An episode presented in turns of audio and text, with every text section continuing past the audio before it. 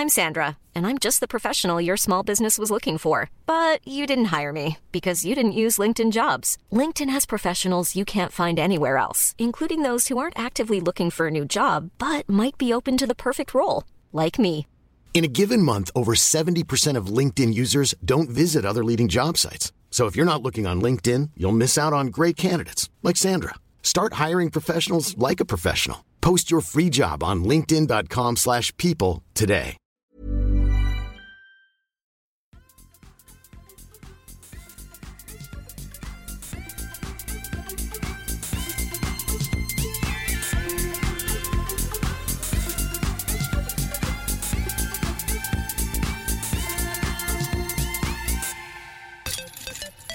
Hej och välkomna ska ni vara tillbaka till Kedja ut, en podcast om discgolf tillsammans med mig Tommy Bäcke och min kompis Niklas Nyman. Hur är läget kompis?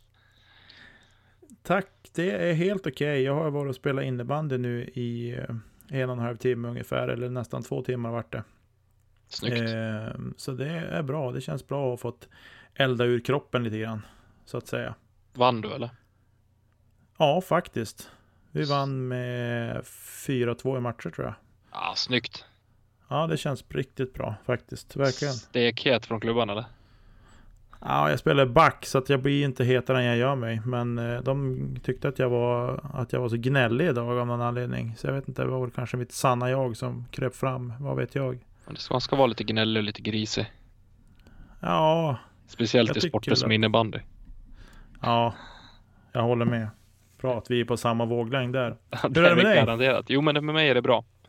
Uh, är det. Uh, haft, uh, jag jobbar kväll och suttit och väntat på dig så jag, ja, det är väl bra. Ja, härligt. Tycker jag. Men ja, har det hänt något annat kul sen sist? jo, det måste jag väl ändå få tillstå och säga. Jag måste ju få skryta lite grann när vi spelade våran första eh, vårdisk igår. Tycker jag verkligen att du ska få göra. Så jag ger dig fem minuter där och Nej, så får du gå fem. igenom. det, går, det går så fort. Det går fort. Nej, men jag, jag tog en delad första plats bland av 38 spelare. Eh, så att för att vara mig och den nivå jag spelar på så är jag sjukt nöjd faktiskt med tanke på hur startfältet såg ut. Eh, och en, visst, många har inte spelat på länge så, men jag, eh, jag ger mig själv en liten klapp på axeln för jag tycker att jag höll ihop det bra faktiskt. Mm. Eh, det såg bra ut och det, kunde, det såg ju ännu bättre ut innan två sista hålen tyckte jag. Ja, framförallt näst sista. Vårat i20s hål 18 eh, långa tee med Mando på så missade jag ju Mandot till att börja med så det var drop zone.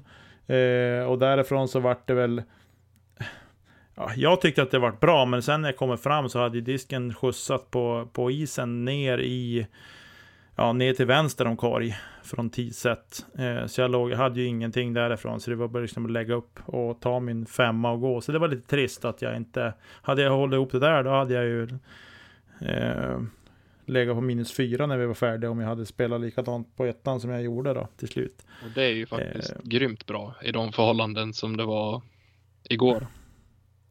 Ja, det är ju några hål som verkligen är är jobbiga just nu. Eh, med lutande greener och så är det en hockeybana på, på green. Eh, så att ja, nej men jag är nöjd faktiskt. Jag är väldigt nöjd.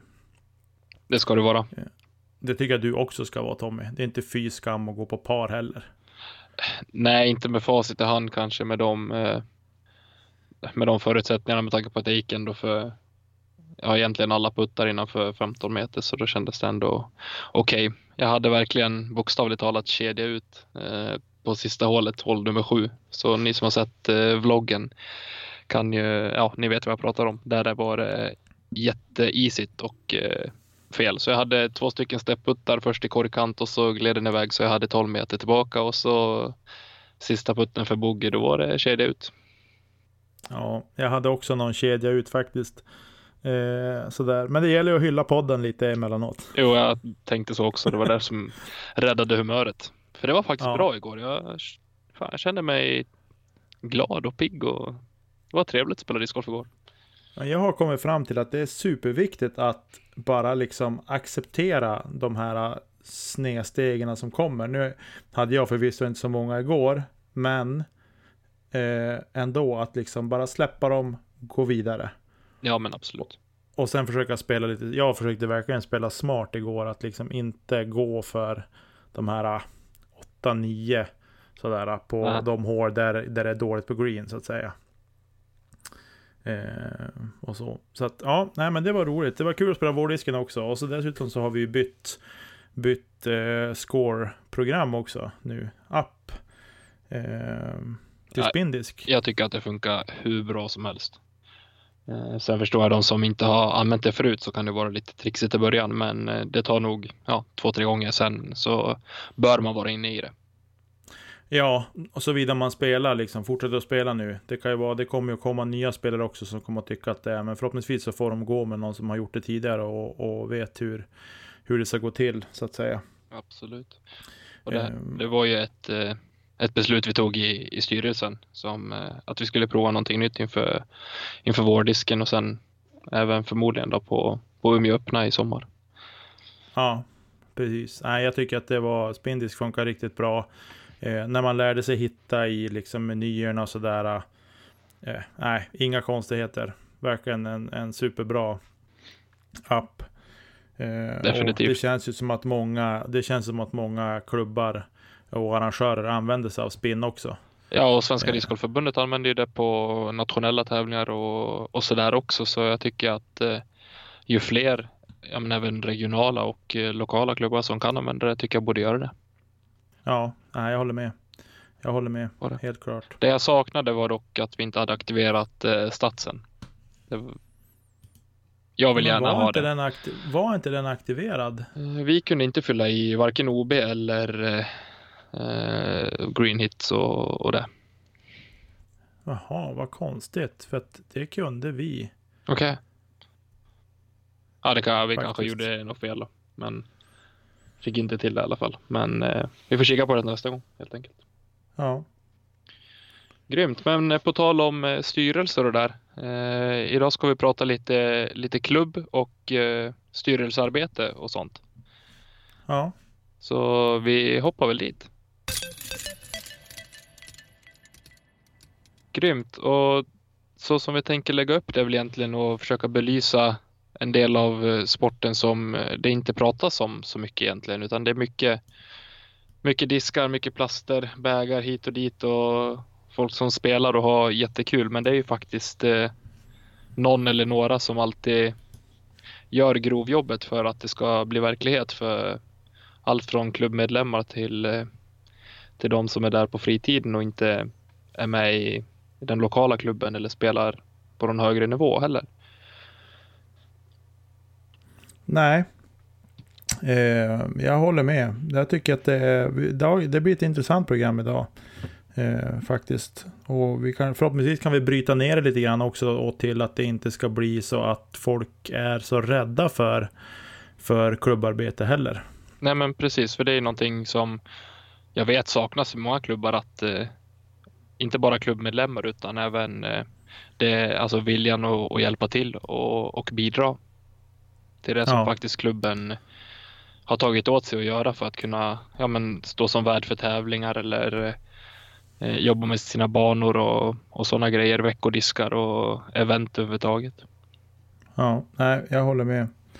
Jag håller med. Men det kommer ju bli mycket om man säger, paralleller till Umeå discgolfklubb eftersom att vi båda sitter i styrelsen där och eh, ja men egentligen ja men vi, vi gör ju vårat arbete där. Eh, så det kommer bli lite exempel på hur, hur en klubb kan vara uppbyggd och en styrelse och sådär också.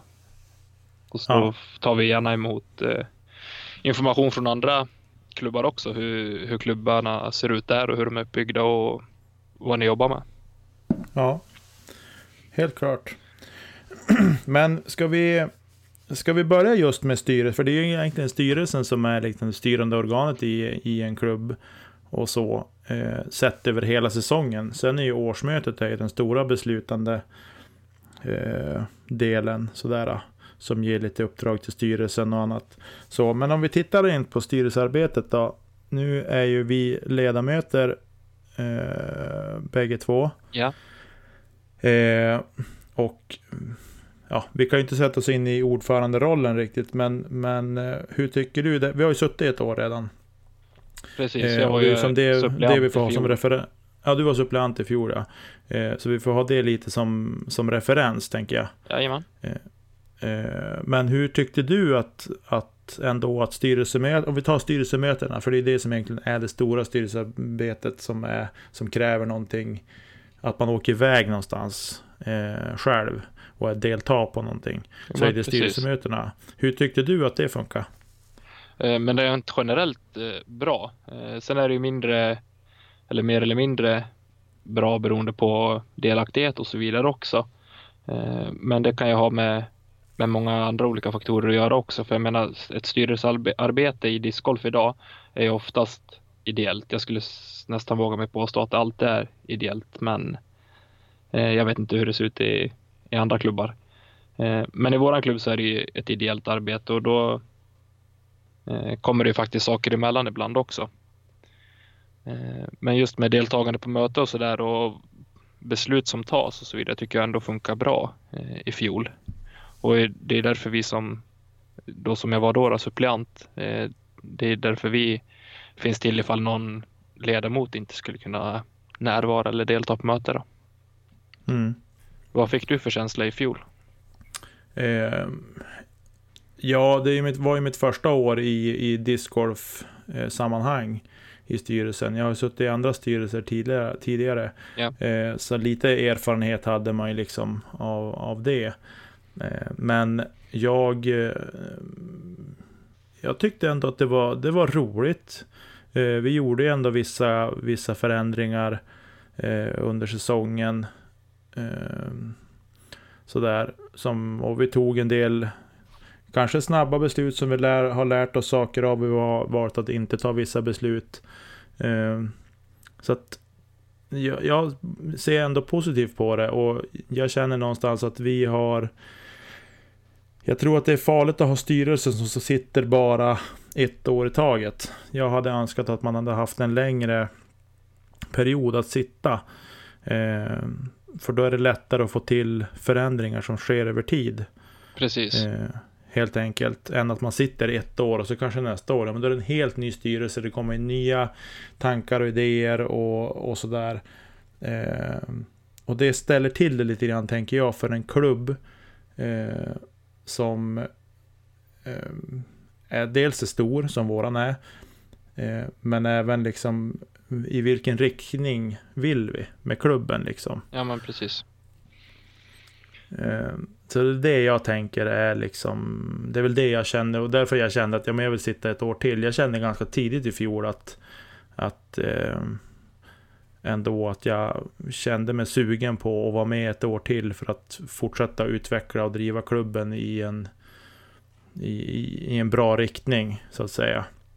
Rätt riktning ska jag inte säga för det vet jag inte riktigt vad det är men i alla fall i, i en riktning som känns bra för, för oss och för oss i, i Norrland liksom. Jo, jag är helt, eh, helt med dig på de banorna. För egentligen i fjol så hade vi eh, i stort sett en ny styrelse från året innan. Ja, den var ju helt ny. Ja. Alltså rent krasst. Men vi hade ju, vi hade kassören kom tillbaks som har varit med tidigare och så. Eh, och någonstans så var väl det kanske positivt också. Att vi fick in en rutinerad som har, har jobbat med de där bitarna tidigare. Jo, men definitivt. Ja, men det jag ville åt lite grann var just att vi började någonstans på, på helt ny bana med styrelsen vi hade i fjol. Eh, och som det ser ut nu inför 2020 så är vi ju i stora delar eh, med några tillskott eh, samma styrelse. Så kärnan Mm. finns ju fortfarande kvar från fjolåret. Så det arbetet vi egentligen började med då kommer ju kunna fortlöpa väldigt smidigt under 2020 om du frågar mig. Ja, Och det känns som att drivenheten i styrelsen har tagit fart på ett annat sätt än vad jag har upplevt som suppleant och även som icke-styrelsemedlem tidigare i klubben. mm. ja nej jag håller med. Jag håller med. Eh, inte för att vi ska höja oss själva till skyarna, men det känns som att det finns ett driv i, i den här styrelsen. Eh, nu har vi några nya som kommer in i år, eh, men vi har ändå en stomme som är kvar sedan i fjol. Mm.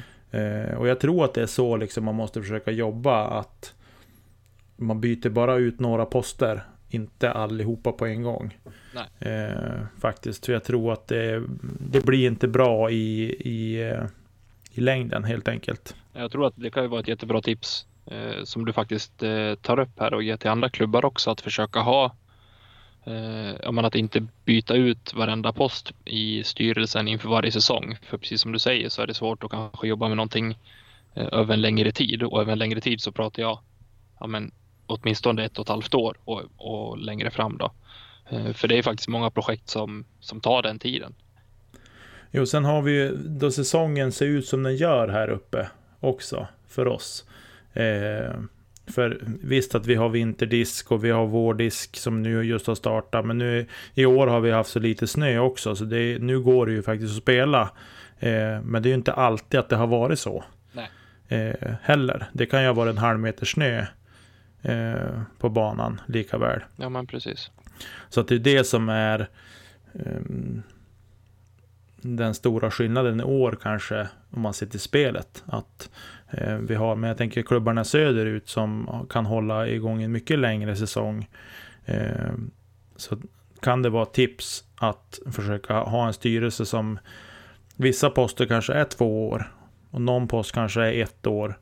Eh, suppleanter till exempel. Eh, för de är ju som mer eller mindre bara en vikarie för ledamöterna när de inte kan vara på plats. Eh, så att, ja. Eh, jag tycker att det är kanske någonting för oss också att ta vid längre fram.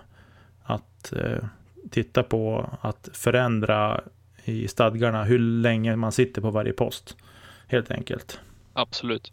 Och, men för att säga, alltså för att utvidga det lite grann så är det ju man ska inte vara rädd heller som utomstående att eh, gå med i en styrelse. Eh, tycker jag. För jag, har, jag känner att jag har fått ett betydligt större socialt nätverk inom discgolfen i Umeå. Eh, men även kunskap liksom om, om hur en klubb drivs och liksom vad det är för, för stadgar och sånt som, som gäller. Eh, som jag absolut mm. inte hade koll på innan. Eh, så vill man liksom ja, men lära sig och, och, är driven och så, så fan, gå med i en styrelse om ni får chansen. För det, det är ett jätteroligt jobb.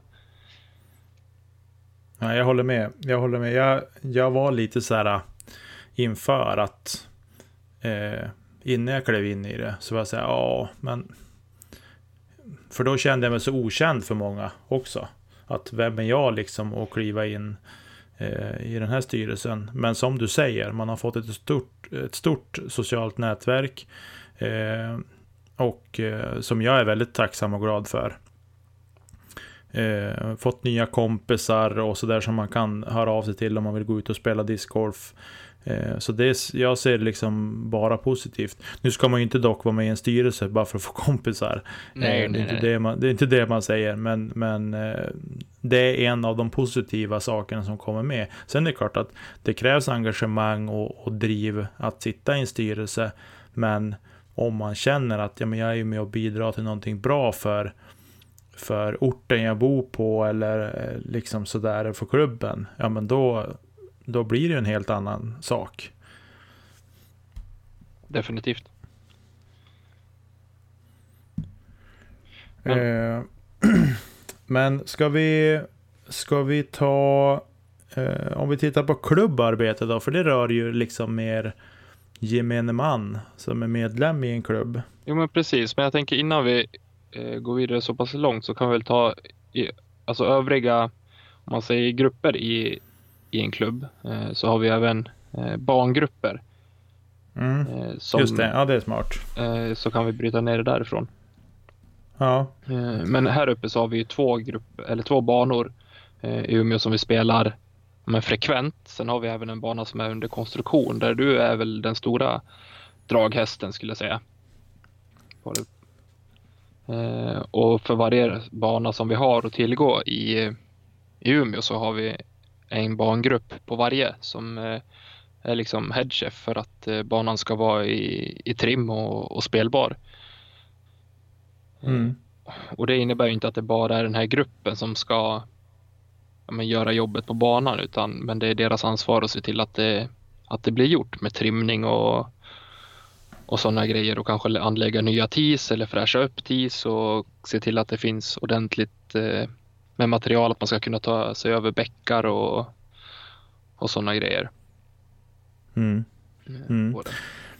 De är ju egentligen kan man, man kan ju säga så här att eh, en bangrupp är ju, ska ju liksom bara se till utveckla banan, titta på vilka underhåll har vi, eh, behöver vi ha en arbetsdag på banan?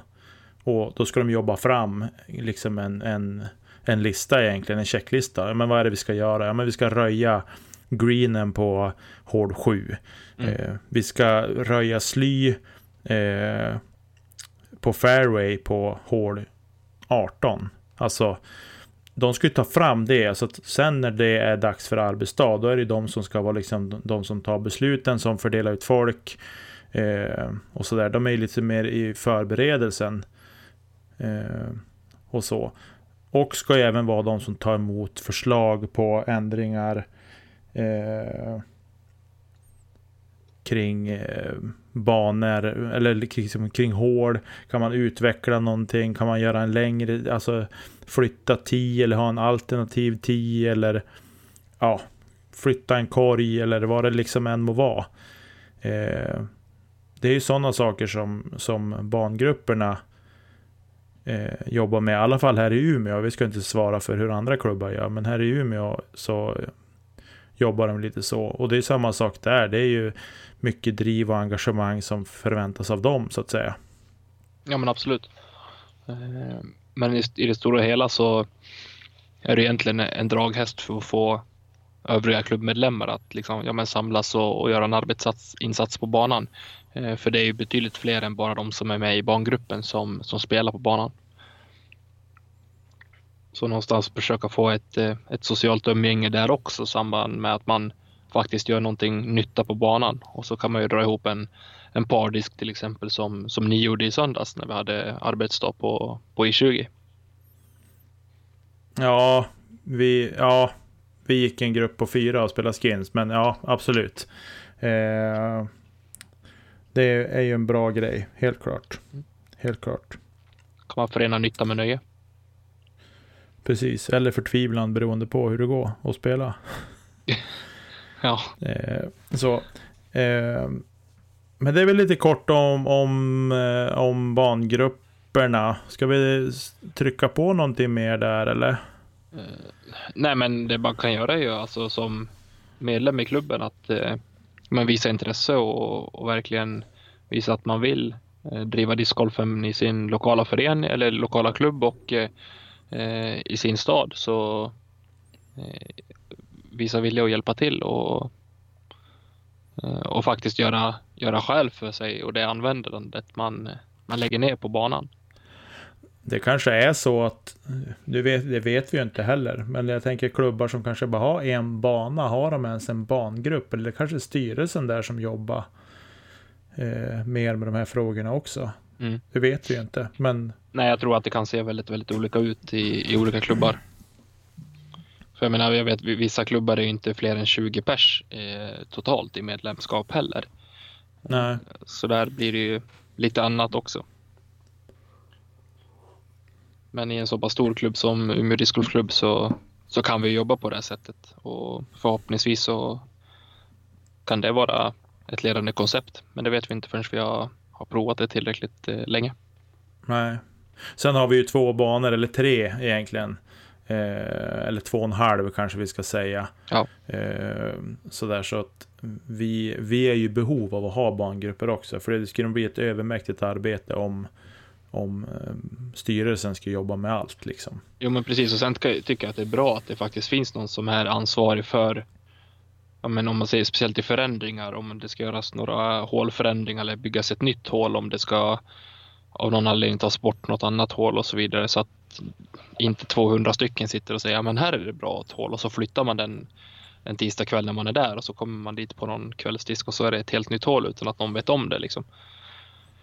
Eh, utan att någonstans ändå finns en ansvarig för det. Ja, precis. Och det är jätteviktigt eh, att man har någon som är ansvarig för informationsflöden också. Nu har du tagit på dig den biten med sociala medier eh, i våran klubb. Eh, och det har ju verkligen blivit lyft. Sådär, alltså det är också en post man liksom ska tänka på att, att ha någon i klubben och gärna någon i styrelsen tänker jag. Som jobbar med eh, sociala medier och hemsida med informationsbiten. Mm. Sen kan man ju ha en annan webbmaster som faktiskt vet vad de håller på med. Eh... Ja, men precis, och det kommer vi in egentligen på, på nästa punkt, det här med men, kommunikationsväg. Eh, en hemsida i grund och botten är ju, det, är ju viktigt att ha i min mening för att någonstans är det ja, men, klubbens hem eh, medialt. Då.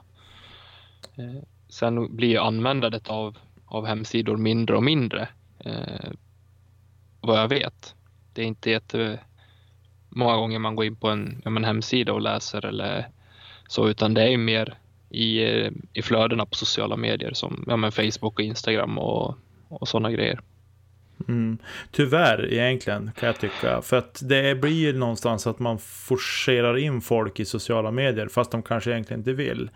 Eh, så att jag tycker att har man en hemsida så försök hålla liv i den och försök hålla den uppdaterad ändå. För att jag... Eh, Jo men definitivt, ja. men det, det jag vill åt är egentligen att eh, informationen ska ju alltid vara enhetlig. Det som syns på Instagram ska ju vara samma som syns på Facebook och även på hemsidan. Eh, bara att det... Ja, Men givetvis. hemsidan ska ju någonstans vara basen. Sen måste man använda olika kanaler för att nå ut till olika målgrupper. För ha, mm. i vår klubb har vi väldigt olika målgrupper om man säger åldersmässigt. Ja, ja, Men det är lättare att nå ut till de yngre eh, som knappt har tagit studenten än för via Instagram än vad det är till de som har varit med i klubben i 20 år. Där är det fortfarande mm. hemsidan som gäller. Så för att kunna träffa mm. alla så tror jag att det är jätteviktigt att ha eh, flera olika kanaler som man förmedlar samma information till. Ja, nej, jag håller med. Jag håller med. Helt klart. Eh, men som sagt, hemsida är viktigt för jag tror blir det bara sociala medier så kan det vara att vissa spelare trillar bort. Eh, så, men jag upplever Eh, nu blir det här ett litet sidospår, men det är ändå inom sociala medier. Men jag upplever att Facebook är lite dött i jämförelse mot Instagram. Håller med. Faktiskt, om man tittar liksom på vart... Ja.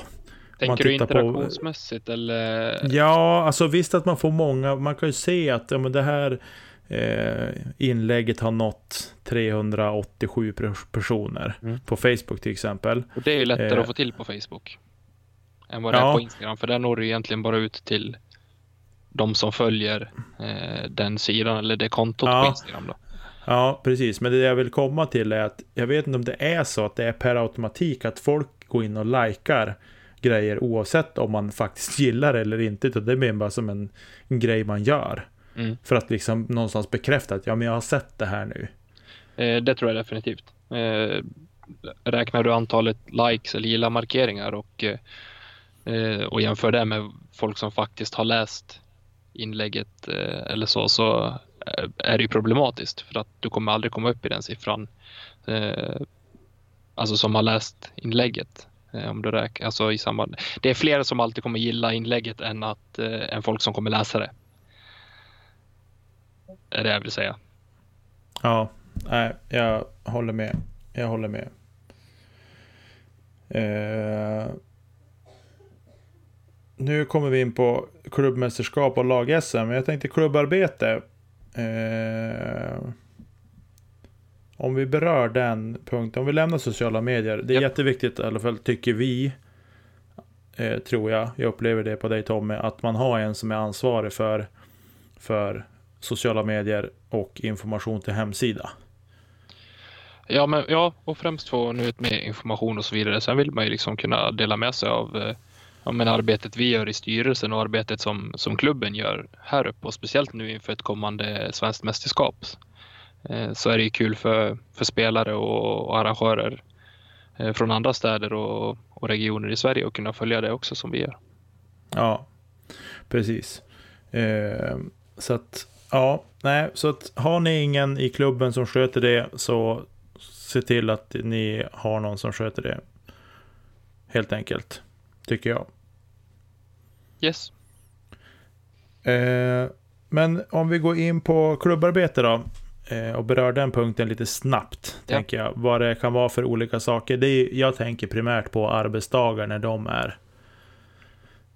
Eh, och om man kanske ska synas någonstans, att det är någon skola som har hört av sig eller um, företag eller vad det kan tänkas vara. Jag tycker att sånt, där finns det ju en chans som klubb att visa sig, men att det inte bara ska landa på styrelsen att se till att vi har folk där, utan att det faktiskt är eh, även medlemmar som kan kliva fram. Och det har vi ju haft vid några tillfällen, att med, någon medlem som inte har suttit i styrelsen har sagt ja men jag kan åka och träffa, jag kan åka och ta de där, den där skolan eller den där skolklassen eller vad det kan vara.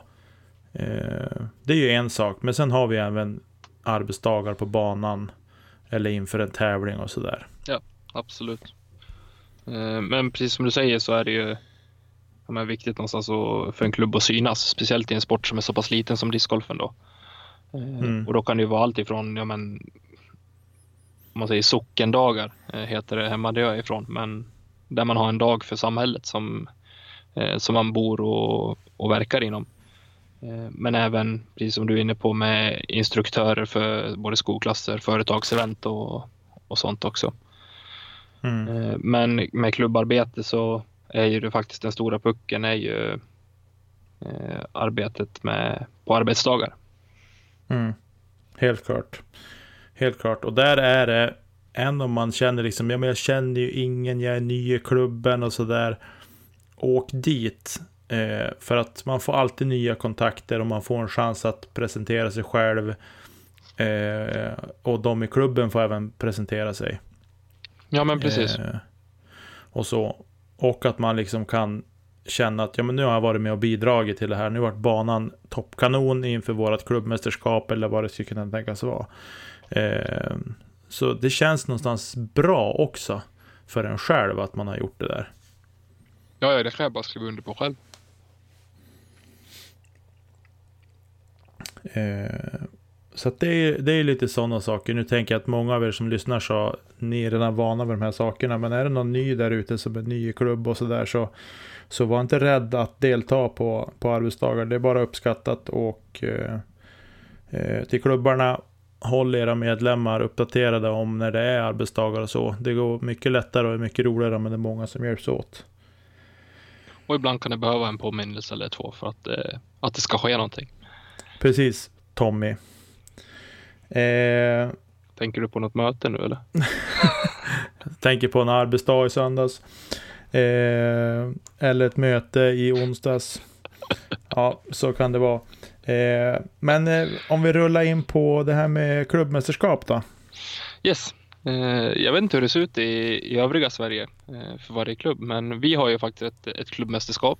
Både i, eh, i par discgolf och individuellt. Mm. Eh, och det är ju faktiskt en, ett tillfälle som jag tycker man ska ta, eh, ta och närvara vid. Eh, att delta i ett klubbmästerskap är någonting enligt mig som är mycket finare vad det kanske låter. Mm. Jag tror att klubbmästerskapen underskattas eh, i stora delar av vår tävlingsvärld i alla fall. Ja, eh, jag tycker att den ska eh, primeras mer än vad den faktiskt görs.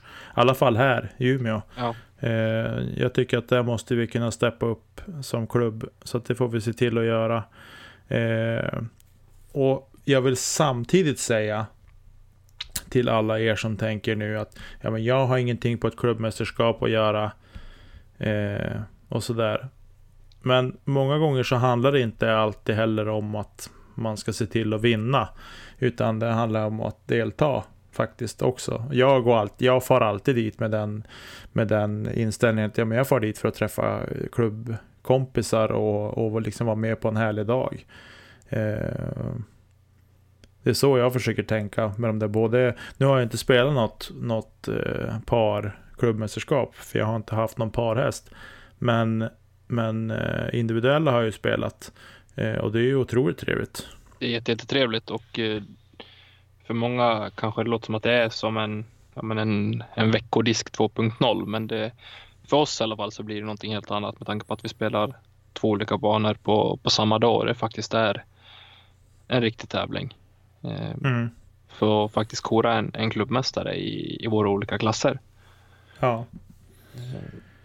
Så jag tycker att det är faktiskt underskattat. Eh, och betydelsen av att ha ett klubbmästerskap. Ja, helt klart. Helt klart. Eh, ja, jag tror inte vi petar så mycket just i den frågan faktiskt. Nej, det är mest bara för att lyfta att det, att det finns eh, många klubbar och att de som inte har det kanske bör lägga till det som en, eh, som en kul grej. Ja, helt klart. Helt klart. Eh, Lag-SM, lite snabbt om lag-SM. Jajamän. Eh, Lag-SM går ju varje år. Jag har inte deltagit i något själv. Eh, vi har pratat om det här tidigare, du och jag också tror jag. Eh, men det är ju faktiskt ett, eh, ett ypperligt tillfälle för, för klubben att visa upp eh, ja, men sina duktiga spelare, vad man har, har för spelare i klubben och eh, eh, vad de går för eh, tävlingsmässigt. Men även ett eh, trevligt tillfälle för, eh, för discgolfare att träffas eh, på samma ställe med folk från hela Sverige. Ja, precis. Eh, så jag hoppas att vi får till ett lag i år i Umeå. Och även att alla andra klubbar också får ihop lag. Så att det blir en, en härlig tävling helt enkelt. Verkligen. Ja, det är väl inte så mycket mer än, än det att säga. Man vill väl bli svensk mästare i något och då är lag-SM ett fantastiskt, eh, en fantastisk titel. Ja, helt klart. Det är ju stort för hela klubben, tänker jag. Ja, gud ja. Eh, ja, men du, nu känns det som att vi har avhandlat eh, klubb, Uppbyggnad och, klubbarbete och uppbyggnad och lite sådana saker. och som sagt, har ni tips på hur ni arbetar i era klubbar och eh, vad som saknas och vad ni tror skulle kunna stärka andra klubbar så hör av er till oss så kommer vi ta upp det i ett avsnitt eh, framöver också. Ja, absolut. Du, vi hoppar vidare. Jajamän. Det har blivit dags för eh, den stående fredagspunkten i form av Gissa proffset. Ja, magiskt. Ja, det blir grymt kul. Jag tror att Magiskt. jag har känslan att både du och jag har steppat upp det här den här veckan. På, på vilket sätt? Nej, men att det kommer... Att ingen kommer ta poäng, har jag känslan av. Okej, det känns ju bra att du säger så. Mm. Eh, Vill du börja eller ska jag dra min först? eh, jag ska se, jag har ju min här. Vem var det som började förra veckan? Eh, Jag börjar Det var- gissa. Du börjar gissa. Ja, men då får jag, får jag börja gissa den här veckan då. Ja, absolut. Hör du mig klart och tydligt? Jag hör dig klart och tydligt. Så hoppas vi att Discgolf Sverige hör mig klart och tydligt också. Så ska jag prata rent och tydligt. Eh, Men för fem poäng. Spelarens PDGA-nummer är 73986 och spelaren har vunnit 48 event av de 93 hen deltagit i som är PDGA-sanktionerade.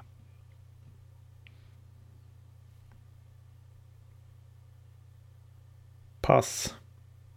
Då kommer ledtråden för fyra poäng. Nuvarande ratingen på den här spelaren är 968.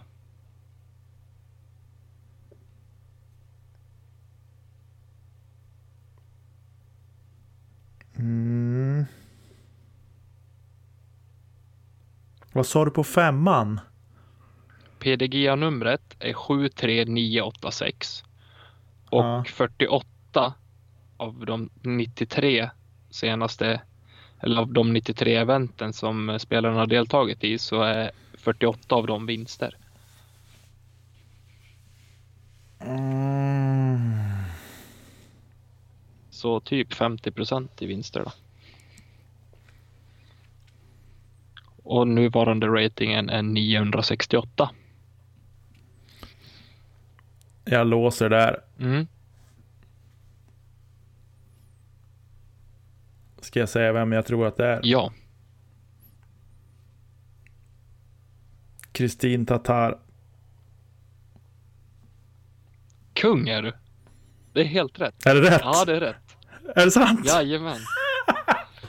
Vill du höra, vad heter det? det var ju faktiskt på, på fyra, fyra poäng. Fyra poäng, ja. Eh, eh, upp, eh, ledtråden för tre poäng var spelaren har vunnit sina sex senaste registrerade event som är PDG-sanktionerade.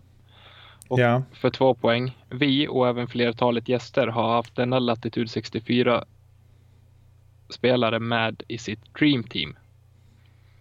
Och på en poäng, hon är regerande amerikansk mästare. Ja. Så det är helt rätt. Yes. Ja, men fyra poäng i alla fall. Det känns bra. Det känns bra. Det ska du vara nöjd med. Ja. Då är det upp till bevis här nu. Ja. Okej, Tommy. Är du redo? Jag är redo i detta nu. Okej. Eh, var, det är på fem poäng då. Eh, var topp 10 samtliga tävlingar en spelare ställde upp i 2019? Mm. Nej, jag vill ha en till. Okej. På fyra poäng. Har 48 karriärsegrar.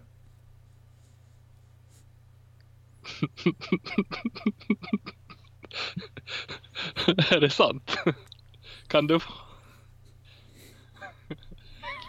Nej, jag måste ju låsa det. Okej. Är det, Okej. är det Kristin Tatar? ja. Jag försökte hålla ihop det så otroligt bra. Vad är oddsen att vi tar samma liksom? Nej, det var sjukt. Det var faktiskt helt sjukt. Det är som att jag tror att du var inne och hackade på min per personliga drive. Och sett vad jag har valt för någon. Ja, det kanske jag gjort också. Ja, det var ju typiskt. Ja, på tre poäng hade jag, jag hade lite lättare än dig. På tre poäng hade jag spelat för Latitude 64. Mm, Eh, på två poäng hade jag regerande USV DGC-mästare. mm. Eh, och på en poäng hade jag Gilla Silver väldigt mycket. Ja, det var klyftigt. Ja, men det är fortfarande helt magiskt att vi har tagit samma spelare. Det var ju helt, helt galet Det faktiskt. var lite halvkul tycker jag. Ja, det var, jo, det var det också. Jag håller med. Ja, Jag håller med. det blev en kort gissa proffset den här veckan. Hoppas att Ja. ni andra där ute hängde med. Ja, förra veckan var ju en stöddig en som hörde av sig efter det där. Ja, till mig också. Eh, Ja, han var så snabla dryg. Vi, näm Bara, vi "Ja, nämner inga den namn. På, satte den på fyra poäng eller på fem poäng eller vad han Ja, sa. fyra tror jag han tog det på. Ja, just det. Ja, men du. Eh, jag hoppas att ni andra hade lika roligt som vi hade. För det här var hemskt roligt faktiskt. Jag tycker om den här, den här punkten. Jag tycker den är jättekul. Ja, den är rolig. Den är rolig. Ja, men du. Vi hoppar vidare. Mm. Så, eh, lite snabbt bara. Vi vill ju inte prata så mycket om den här coronaskiten som pågår. För att den blir ni så eh, fyllda av, eller inte fyllda av, men ni, blir, ni får så mycket info om det ändå. Men DG Events, Erik Mellgren och Dils Disc Golf League har förlängt anmälningen till den 8 april. Anmäl er! Så in och anmäler på eran ort och se till att ni blir minst sex spelare så att det blir av någonting. Eh, vi vill verkligen pusha för det här. Jag och Tommy ska vara med och spela här i Umeå Klart vi ska. eh, på den ena banan och det blir en serie på den andra banan också, vilket är fantastiskt roligt. Eh, så in och anmäler till Disc Golf League. kommer bli grymt kul. Matchspel. Ja, det kommer bli häftigt. Eh, sen har vi även den här uh, giveawayen som vi hade med Pernilla som vi inte har Annonserat dem. har annonserat om. Eh, det är ju en Pernilla tillsammans med Anheuser.se eh, vill eh, ge bort en Cloudbreaker. Och eh, för att vara med i utlottningen av, av den här disken så ska man följa Kedja Ut på Instagram. Man ska även följa Pernilla på Instagram och eh, Anheuser.se. Och alla de här tre kommer att annonseras i, i inlägget för det här avsnittet. Och vinnaren dras, när ska vi säga Niklas? I nästa avsnitt. Nästa avsnitt. Så fram till på måndag har ni på er att eh, gilla och eh, följa och eh, tagga två kompisar i inlägget som ni tycker ska vinna disken. Ja, mm. helt enkelt. Inte svårare än så. Du Tommy, jag tror inte vi vill köta så mycket mer om det här. Nej. Eh, utan vi eh, har en fantastisk helg och sköt om er, tvätta händerna och träffa inga äldre. eh, tack att ni har lyssnat hörni. Det är guld. Eh, ni är guld värda allihopa och eh, stort tack till er som stöttar oss på Patreon. Ja, och en shoutout till Marcus Linder som står för jinglar och annat än en gång. Vi glömde det i förra avsnittet. Förlåt Marcus. Men du är en klippa, du har gjort grymma jinglar åt oss. Ja, men du Tommy. Jättetacksamma. Du, vad gör vi inte i helgen Tommy? Vi kastar inte kedja ut. Bra, vi hörs. Det gör vi. Hej gubben. Hej då!